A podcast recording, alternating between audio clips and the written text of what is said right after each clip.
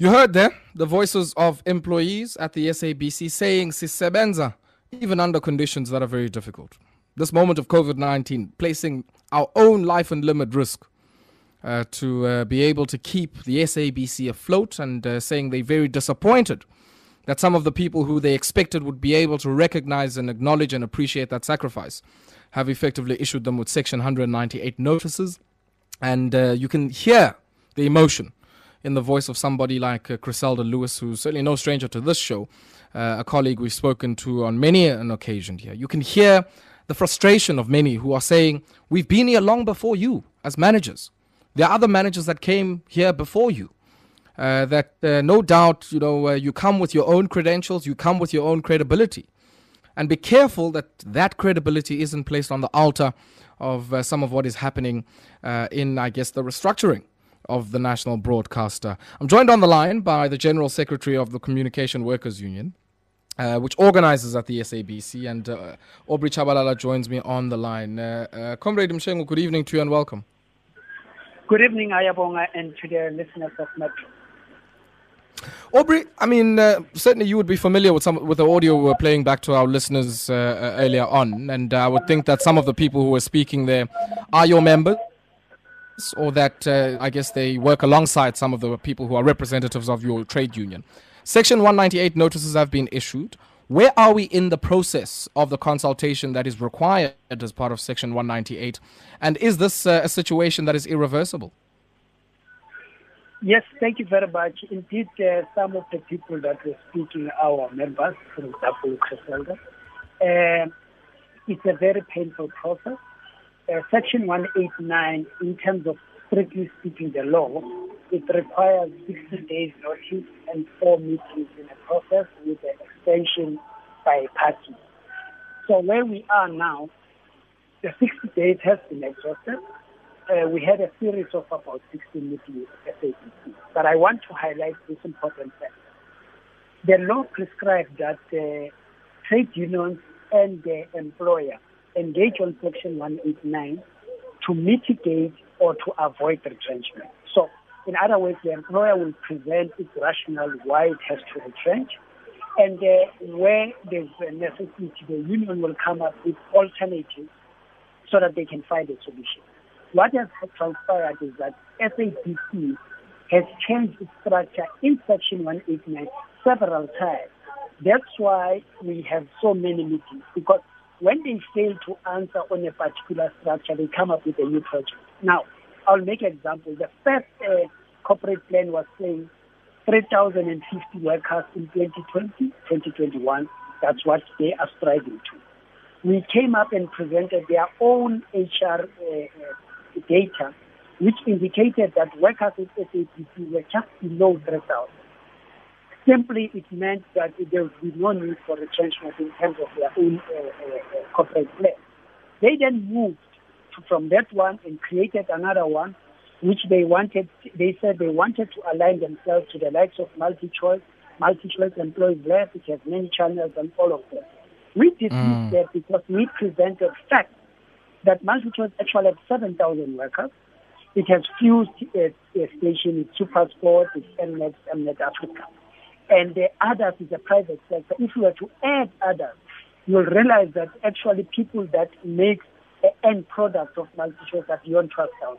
So they leave that thing. They come up with another argument of the BBC. So they've been shifting the goal to the point where they walk out of unity. And uh, that's where we went and they were, mm. were told, you know, uh, submit your alternative uh, in writing, which we did. But the fact of the matter that we submit alternative to what? Because we must submit alternative to a structure that has been presented to you. Nevertheless, there's a new structure presented before workers now, which erodes a number of the core base of a public, project, uh, public uh, broadcaster. One of those, Metro FM. Mm. What are those? what, what, are those? Yeah. Yeah. Let's let me take Good Hope, Five FM, and Metro FM. They have what we call mm. the uh, a sound desk which uh, controls the current affairs, the international affairs, and so forth. They removed that desk. You know what it means, I am. it means there will be no news at Metro FM and 5 FM. I don't know whether they are aware. That's the first thing. Amongst others, some indigenous languages have been marginalized. Tsonga and Tshivenda, they have current affairs on TV. That has been removed. We are remaining with Afrikaans, we are remaining with English, and we are remaining with uh, uh, which is a, a, cutting edge, special assignment uh, English and then a focus on Africa. So it tells you that the public mm. broadcaster also marginalized indigenous language on the basis of commercial viability. So that is a serious, significant move and a compromise of a public broadcast, as it were. But there, there's a number of other things that we can point out to. There's also a, a division that we are creating now. It's called a business development, which will be there to sell the product of SABC. It might appear a good thing, but what it tells you is that SABC must now start to develop a content that will only be commercial viable so that it can be sold. The third point that is very critical as well is that SABC, the people that are asleep, are people who are the production line, are people that are creating content. Mm. If you look at the content of radio, of radio in SABC, which uh, uh, commands over 21 million uh, listenership, by the way, uh, the content of that is going to collapse because many journalists, researchers, and the investigating journalists are going to lose their jobs. Even at the program level, they are going to lose their job. What then means, mm. you know who stands to gain? Is those who are called uh, private producers. Those companies are going to now sell to SABC the content. So you are basically killing the so-called salary bill, which is high, but you are increasing your expenditure on buying a new content that will shoot be commercial viable. Mm. That's a crisis you are sitting in. Sure. Sure, sure, sure. Aubrey, before I let you go, my brother, because uh, we're going to be catching up with the CFO in the next few minutes or so, but I'm quite interested in what you make, I mean, of the remarks made by the chief operating officers that uh, effectively saying that you as the unions have failed the workers in this process. I mean, uh, what do you make of that? And I guess uh, what implications does that have for the facilitated process as part of Section 189? We had a very senior commissioner that was conducting the, the meeting he told SABC not once, not twice, not three times, that the SABC comes to the meeting not prepared. Senior commissioner. And so it's mm. laughable what they are saying. They are trying to shift the goalpost. It's based, who walked out of the meeting? Was it you know? No, it was management. For the first time I hear a manager walks out of the meeting that he called. Remember, mm. we were taken to CCMA by the employer. So of course they want to shift the blame. Of course they want to appear as to be reasonable. They are not reasonable.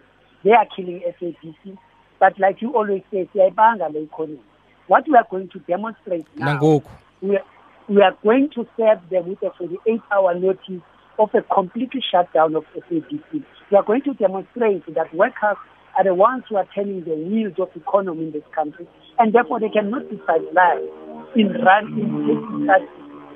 We are for a turnaround strategy that will be significant in improving SABC and mm. creating new revenue streams and strengthening even the, the, the, the, the financial collection. Look at MultiChoice on their on Nextdoor. Their customer care is very strong. Their collection data is very strong. SABC on the other side, mm. they are outsourcing the TV license uh, collectors. Yet they are complaining that it's dropping by 18% every year. Do we have management here? No, we don't we must be under administrating, remove this management, and bring people who can take the public broadcaster forward. Shengu, we'll have to leave it there, my brother. And uh, maybe just before I let you go, I guess uh, a bit of a clarity seeking question there. When you say we're going to shut down, um, is that synonymous with a blackout? Absolutely, that's what it is. But we are going to do it legally. We have followed all the processes in line with CCMA so that every okay. worker will be protected in terms of that action. Yes. Angbong Mshengu, thank you very much uh, for your time. My leader, General Secretary there of the Communication Workers Union, Aubrey Tshabalala, speaking to us uh, about what's happening at the SABC in the next few minutes or so, just after this break. Uh, we get to hear from the Chief Financial Officer, uh, I guess, uh, about uh, the financial state of uh, the SABC and uh, the contents of, of that annual report that was presented earlier on today to lawmakers.